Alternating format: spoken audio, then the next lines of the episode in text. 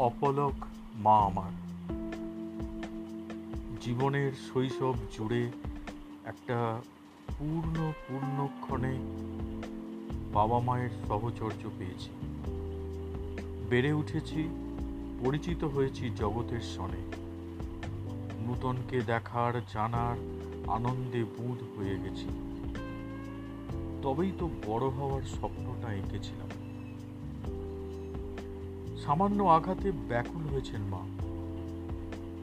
মুখ পানে চেয়ে বুঝতে চেয়েছেন, আমার কষ্টের পরিমাণ কতটা? কতটা তীব্র সে যন্ত্রণা। তার নলেজ ঢেলে দিয়ে প্রলেপ দিয়েছেন। তবেই থেমেছিল আমার সে কান্না। সারা রাত পাশে বসে বাবা মা পরীক্ষার পড়া কিংবা প্রতিযোগীর প্রস্তুতি। হালকা আছে, গরম দুধ হাতে। মা আছে।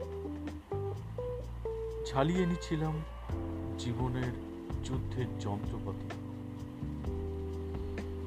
তারপর হঠাৎ দেখি পাশে কেউ নেই।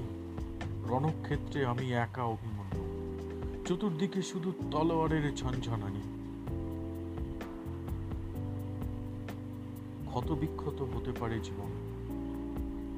শুধু সামান্যতম অন্যমনস্ক হলেই।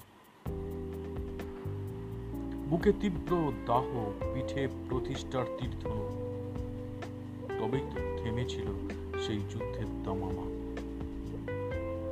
নিজেকে গড়ে তোলার শেষে দশটা পাঁচটার আবর্তে বদ্ধ হয়েছি শেষমেশে। এখন মুখ পানে তাকানোর কেউ নেই। শুধুমাত্র অনিমেষ মা আমার।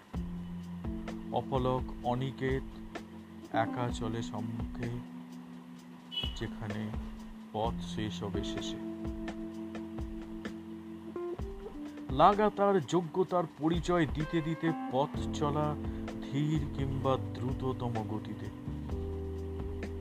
বিনিময়ে পাই কিছু অর্থ বিধি নিষেধ নানা নীতিতে তবু আজ কেউ মুখোপানে চায় না। শুধু মা আমার স্মৃতিতে। আজও দেখি অপলক মা আমারই দিকে।